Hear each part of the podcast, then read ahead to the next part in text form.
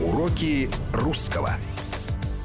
Всем здравствуйте. В студии Вести ФМ Руслан Быстров и постоянный ведущий этой программы, доктор филологических наук, профессор Государственного института русского языка имени Пушкина Владимир Анушкин.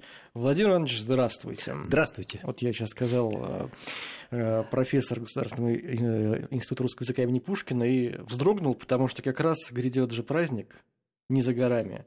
Это День русского языка, день рождения Пушкина как раз. 24 мая прошел День славянской письменности и культуры, День Кирилла и Мефодия. Вот об этом обо всем мы будем сейчас говорить. Как интересно, вот вы произнесли слово «здравствуйте», а потом сказали, что я из Института русского языка имени Пушкина. А, и будем говорить о русском языке. А ведь слово «здравствуйте» не русское слово. А какое? Оно церковнославянское. Угу.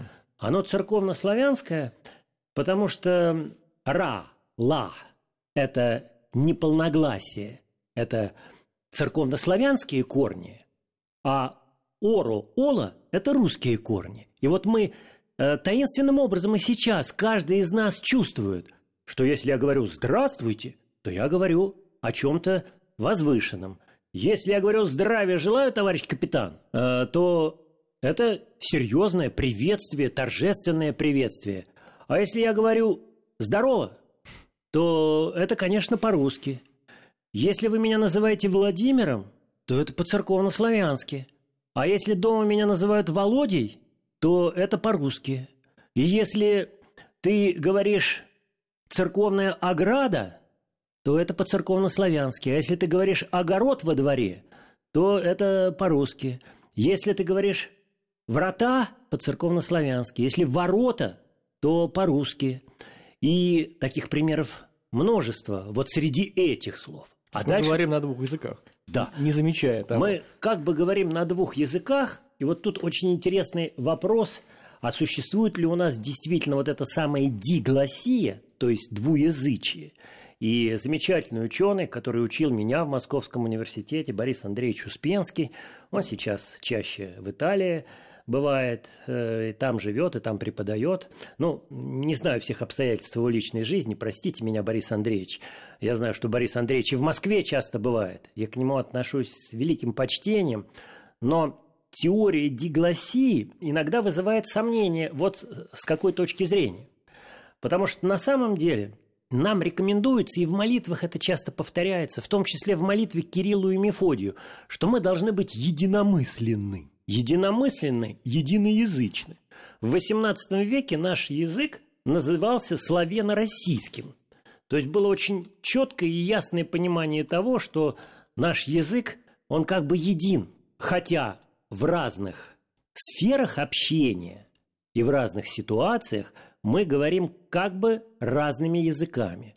Поэтому Борис Андреевич отчасти прав – и в нем большинство ученых придерживаются его теории, что дигласия существовала. В церкви мы пользовались церковно-славянским языком, который создали салонские братья Кирилл и Мефодий в 863 году. Братья Константин в иночестве Кирилл и Мефодий сложили письмена, то есть изобрели славянскую азбуку специально приспособленную для точной передачи славянской речи и заложили основы книжно-письменного литературного языка для всех славян.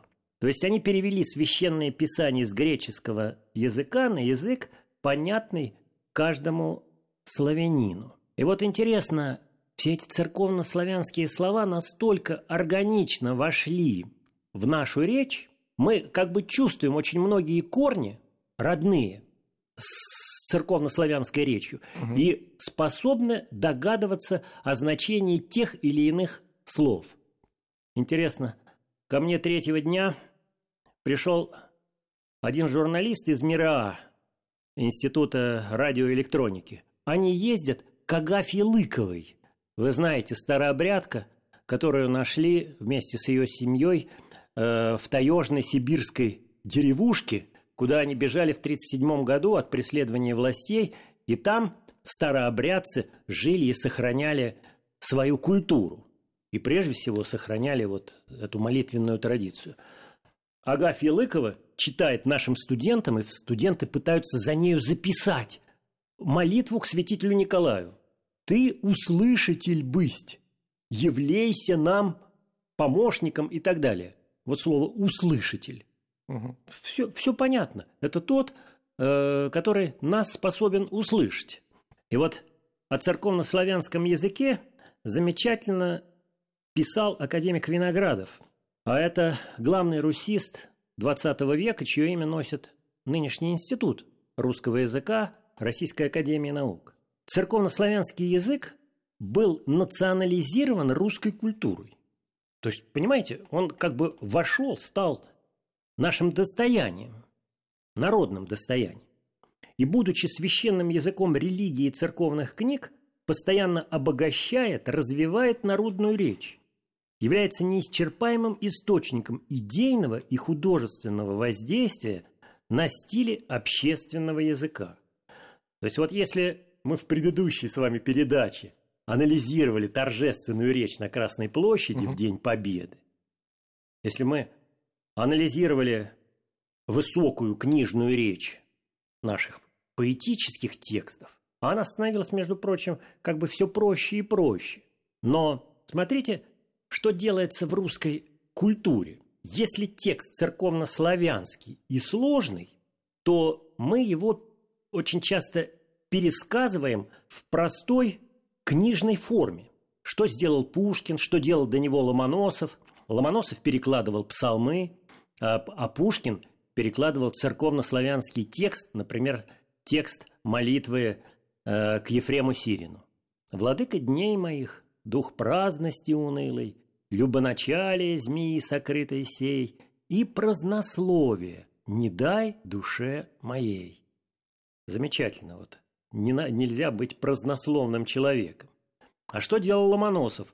Вот у Ломоносова очень много интереснейших текстов, которые весьма полезны для нас с вами, дорогие радиослушатели. Вот ведь человек XVIII века, так же, как и мы, задумывался над тем, как стать счастливым человеком. И вот все они читали «Псалтырь», а «Псалтырь» – это первая поэтическая книга человечества, между прочим. Вот как бы главная книга э, в области поэзии в Священном Писании. Автор ее царь Давид, который на псалтыре, музыкальном инструменте, слагал хвалебные гимны Господу как в минуты радости, так и в минуты печали. Вот церковнославянский текст, который вы все поймете и сразу почувствуете красоту текста. «Господи, кто обитает в жилище Твоем, или кто внидит во святую гору Твою? Ходяй непорочно и делай ей правду». Вот согласитесь, что вы почти обо всех смыслах догадываетесь. Что же делает Ломоносов как педагог и как поэт? У меня есть музыка на этот текст. Я чуть-чуть промурлычу, хорошо? Конечно. Господи, кто обитает в светлом доме выше звезд, Кто с тобою населяет верх священный горних мест? Тот, кто ходит непорочно, правду завсегда хранит, И нелестным сердцем точно, как языком говорит. Говорить сердцем – как языком, или языком, как сердцем. Кто языком льстить не знает, то есть не льстит, не обманывает своим языком, ближним не наносит бед, хитрых сетей не сплетает, чтобы в них увяз сосед. Спросим себя, мы не сплетаем такие сети для наших соседей или для наших родственников? Пусть каждый на этот вопрос отвечает самостоятельно. И вот надо сказать еще о великих братьях, создателях славянской азбуки. Конечно, они называются у нас просветителями славян, потому что они принесли в письменной речи свет Христовой веры. И вот нам очень хорошо надо понимать христианам, мусульманам, буддистам, живущим на территории России, что религия несет свет нравственности, то есть дает правила жизни и помогает человеку понять, как ему стать счастливым человеком. Потому что оказывается, что счастье состоит в том, что ты верен Господу и верен ближнему своему. Потому что вот вторая заповедь нам очень точно говорит о всех законах общения. «Возлюби ближнего своего, как самого себя». И книги Священного Писания, переведенные Кириллом и Мефодием, они эту основу для нравственной жизни, для счастливой жизни каждого человека закладывают. А, а результат их действий, их жизни, он значим для славян, для всех славян, потому что после э, того, как они создали славянскую азбуку, Мефодий крестил болгарского царя Бориса с семейством и боярами, позже чешского князя Боревоя с его супругой Людмилой, несколько польских князей и э, других лиц. Интересно, что вот о святой Людмиле я недавно получил большое исследование от одного нашего ученого с телеканала «Спас». Вот Людмила как раз чешская, оказывается, это чешское имя. И вот эта книжная мудрость, вне всякого сомнения, она и сегодня нас заставляет чувствовать красоту родного языка. И трудно даже сказать, вот когда мы слышим ту или иную торжественную речь, когда мы слышим проповедь священника во храме, на каком языке говорит этот человек? Потому что он пользуется церковнославянскими словами, он пользуется какими-то нравственными истинами, передает их в слове. И он одновременно говорит и на русском языке, и на церковнославянском. Могу сказать, что результат такой речи, когда она сказана кстати и вовремя, имеет, наверное, большое значение для молодых людей. Я вспоминаю, как ко мне подошла одна студентка в рваных джинсах и сказала, «Владимир Иванович, продиктуйте мне, пожалуйста, текст э, молитвы перед учением, который вы только что вот произнесли». Вот все в этом тексте нам понятно. Он прекрасен и своим смыслом, и своей высокой торжественностью. Вот если позволите, я его угу. прочитаю, если у нас есть еще несколько Минутка секунд. Есть. «Преблагий Господи, не спасли нам». Все понятно. Вот я объясняю это слово «не спасли». Сверху угу. вниз пошли. «Не спасли нам благодать Духа Твоего Святаго». А вот считалось, и это так и есть, что во время учения свидетели Сергий Радонежский, Серафим Саровский, происходит вот это таинственное действие Духа Святого, вдохновение, которое действует на человека. Благодать Духа Твоего Святаго, дарствующего и укрепляющего душевные наши силы. Всем нам треб... нужно укреплять душевные наши силы. Дабы возросли мы, и вот то, о чем мечтает каждый родитель, да и каждый человек. Дабы возросли мы Тебе, нашему Создателю, во славу, родителям нашим во утешение, церкви и Отечеству на пользу. Небольшая пауза, мы вернемся. Уроки русского. Уроки русского.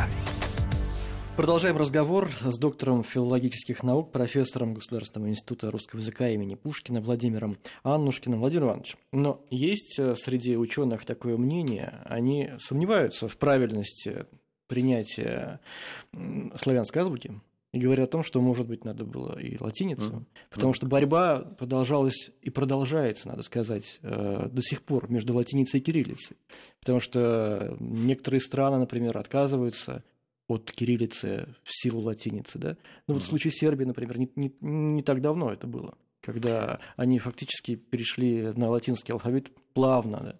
Насколько это было оправдано с вашей точки зрения? Могло ли по-другому пойти? А, вне всякого сомнения, человек свободен совершать те или иные поступки. Могу только сказать, что когда меняется орфография, меняется и состав мыслей. То есть предшествующие тексты ты уже перестаешь как бы помнить и изучать. Но вот очень важный первый вопрос. Какой алфавит все-таки выбрать? Сейчас этот вопрос стоит очень остро, например, для Казахстана, угу. который решил сменить кириллицу на латиницу. И я э, ровно через месяц окажусь в Верховном суде Казахстана, куда я приглашен для того, чтобы там прочитать лекции по, о риторике и культуре речи. Наши братья-казахи очень хорошо понимают, насколько им нужна хорошая, наверное, как русская, так и казахская речь. Для них это тоже большая проблема. Так вот, мне хочется сказать, что те народы, которые меняли свою азбуку, переходили, например, с кириллицы на латиницу, опыт подсказывает, что вот такое и, э, изменение своей э, азбуки или же изменение, и это самое страшное, своей вере, всегда очень пагубно действует для этого народа. Народ как бы увядает, скукоживается. И в этом смысле я ничего не хочу сказать плохого об этих народах, но обратите внимание, Литва сократилась до размеров совершенно небольшого княжества после того, как с православия перешли в католичество. Обратите внимание, что Молдавия, которая в 15-16 веках тоже отказалась от кириллиц, тоже увяла, хотя это было крупнейшее государство и царствование. Обращаю внимание на то, что и для нашей культуры, вот тоже существуют разные точки зрения, когда мы отказались от э, предшествующей орфографии или системы письма вот сразу после революции, причем не усилиями большевиков, а усилиями как раз ученых, то это тоже означало, что мы отказываемся как, как бы от предшествующей культуры. А от предшествующей культуры отказываться нельзя. Надо только творить на основании этой культуры. Возьмем качестве примера, это, может быть, кстати, для нас не образец, но просто задумаемся. В Англии пишут Манчестер, а произносит Ливерпуль. Э, вот их пословица. То есть они не меняют своей орфографии в течение множества столетий. В некотором смысле такая верность своей системе письма, она оправдана. Но, конечно, трудно представить, чтобы мы сейчас, например, писали э, с юсами малыми или с юсом большим.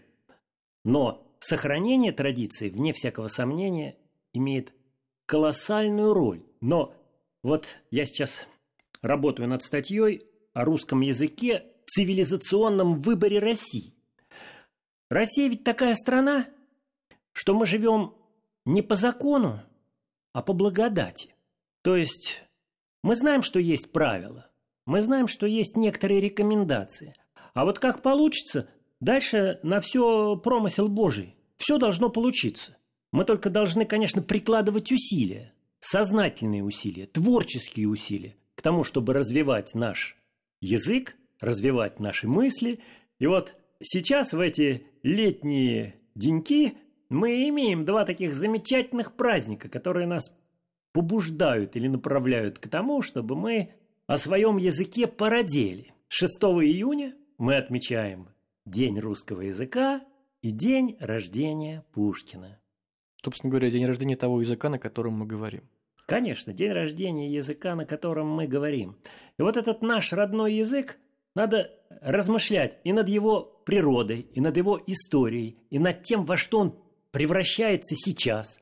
А сейчас для нас очень важный творческий момент. Мы сейчас должны понять, как мы должны пользоваться интернетом как мы должны пользоваться всеми этими твиттерами, блогами, как мы должны писать вот эти реплики, которыми сейчас все как бы прельщены, потому что каждый может себя в интернете отметить.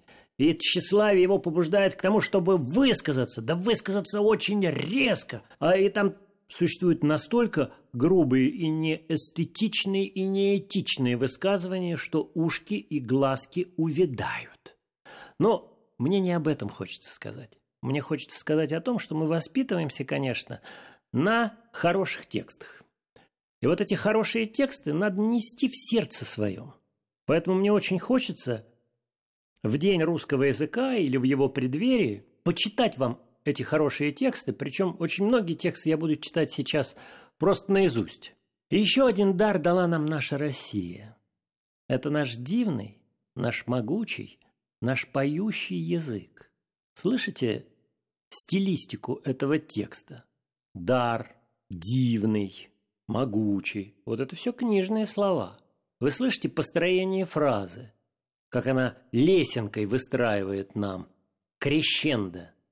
Наращение, усиление. Наш дивный, наш могучий, наш поющий язык. Это Иван Александрович Ильин, который за границей тоскует о России, размышляет о ее судьбах и профетически, то есть правительски, пророчески пишет о том, что когда-то коммунистический режим, наверное, падет, и мы должны быть очень внимательны к тому, что может произойти с нашей страной, которая может быть разделена или от нее отделяться те или иные части. Много есть правительских суждений Ивана Александровича, но я продолжу его э, текст. В нем вся она, наша Россия. А дальше последите, пожалуйста, за синтаксисом, как строит фразу искусный писатель или оратор. И ширь неограниченных возможностей, и богатство звуков, и слов, и форм, и стихийность, и нежность, и простота, и размах, и парение, и мечтательность, и сила, и ясность, и красота. Все доступно нашему языку. Он может все выразить, изобразить и передать. Вот Иван Александрович есть такая стилистическая особенность. Его, он как бы не может остановиться в этой красоте бесконечной языка. Он вот так вот говорит, говорит, говорит, говорит, ему трудно остановиться. Э, это бесконечность, потому что арс лонга, наука вечна, искусство вечно, э, конечно, говорит о великих возможностях нашего языка. И вот мы с вами должны все, наверное, воспитываться э, в этом языке. А вот Ломоносов. Хотя мне хочется сейчас с вами, дорогие мои, устроить такую некоторую игру. Узнаете ли вы, кто автор этого текста? Почувствуете ли вы стиль. А стиль вы не можете не почувствовать, потому что будут некоторые слова старинные, но когда мы их произносим, мы ощущаем эту таинственную красоту языка и искусство построения фразы. А искусство построения фразы называется в риторике и стилистике фигурами речи. Фигура – это как бы некая конструкция фразы. Она может состоять из повторов, из параллельных конструкций, из наращения синонимов. И именно так э, учитель Пушкина Кашанский учил своих отроков в царско-сельском лицее. Вот послушайте. Текст Ломоносова, которого очень любил Кашанский. Карл V, римский император, говаривал, что испанским языком с Богом, французским с друзьями, немецким с неприятелями, итальянским с женским полом говорить пристойно. Но если бы он российскому языку был искусен, то, конечно, к тому присовокупил бы, что им со всеми онами говорить пристойно, ибо нашел бы в нем великолепие испанского, живость французского, крепость немецкого, нежность итальянского, сверх того богатство и сильную в изображениях краткость греческого и латинского языков. Дорогой Руслан, подтвердите, пожалуйста, нашим радиослушателям, что сейчас при произнесении этого текста я активно жестикулировал Абсолютно. рукой. Да. Теперь вот тайна произношения.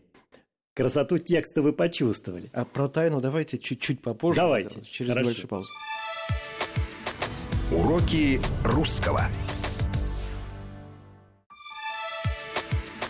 Уроки русского.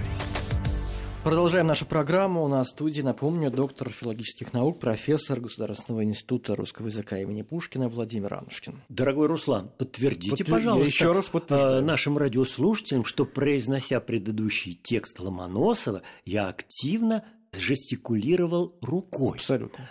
А недавно в Орленке, когда я вел занятия со старшеклассниками, и я это делаю, между прочим, также на курсах риторики со взрослыми людьми, мне приходится раскрепощать моих учеников, чтобы они в целях мышечного освобождения и в целях подтверждения ритма и темпа речи помогали себе жестом, потому что только так можно услышать Куда же идет ваш голос? Насколько вы протяженно произносите ту или иную фразу? А когда вы протяженно произносите ту или иную фразу, вы, между прочим, тренируете ваше дыхание. И вот, например, для моих учеников, им все это, конечно, смешно и весело, обучение должно быть зажигательным, они произносят заключительную фразу на одном дыхании. Сверх того, богатство и сильную в изображениях краткость греческого и латинского языков. Вот что есть в русском языке. Итак, как видите, над всем приходится думать, над разными проблемами, когда вы создаете тот или иной текст, устную или письменную речь. Конечно, начинается все с мысли. Мысль надо найти. И эта мысль должна быть точной, верной и оригинальной и своеобразной. Потому что народу вообще-то не хочется воспринимать какие-то банальные истины, старые истины.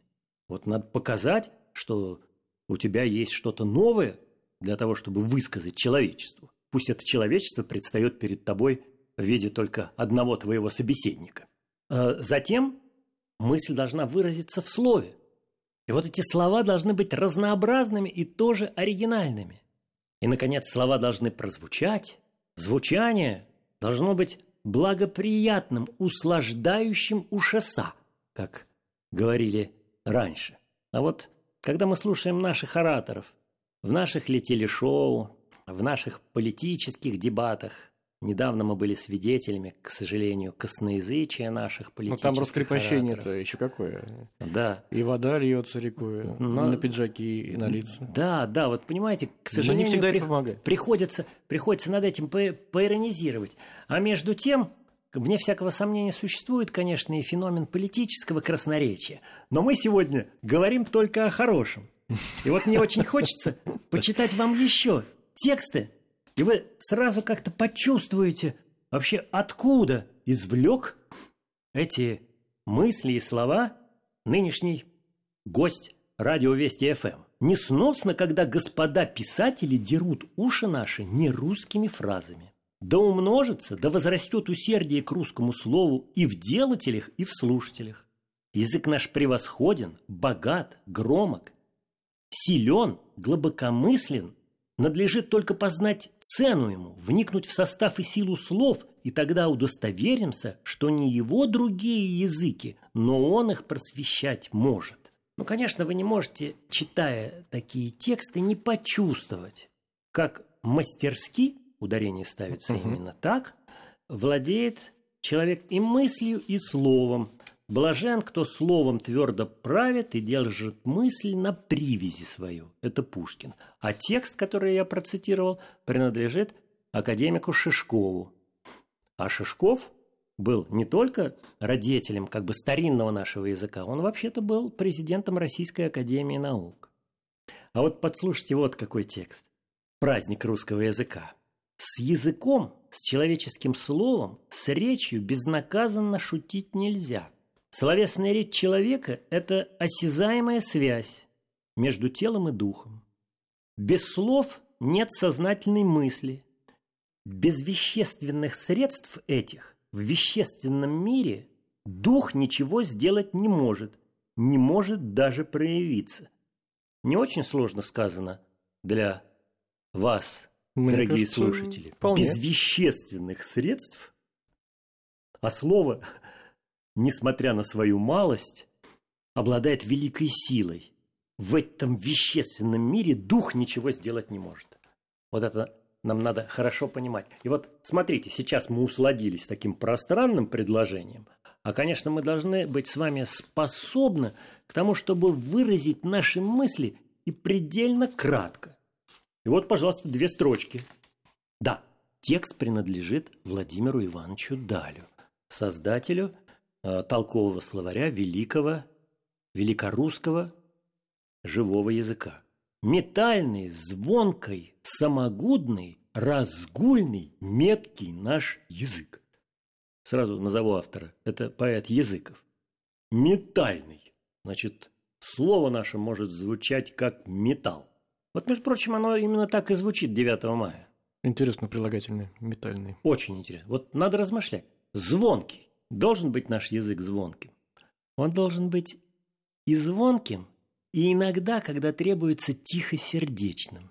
Потому что иногда громкость э, речи напрягает людей. Но когда нужно, он должен быть звонким, самогудный. Но нет, конечно, такого слова в современном языке. Но понятно, что гудеть означает музыка сладкогласная, а самогудный, вот он должен сам действительно прозвучать красиво. Разгульный.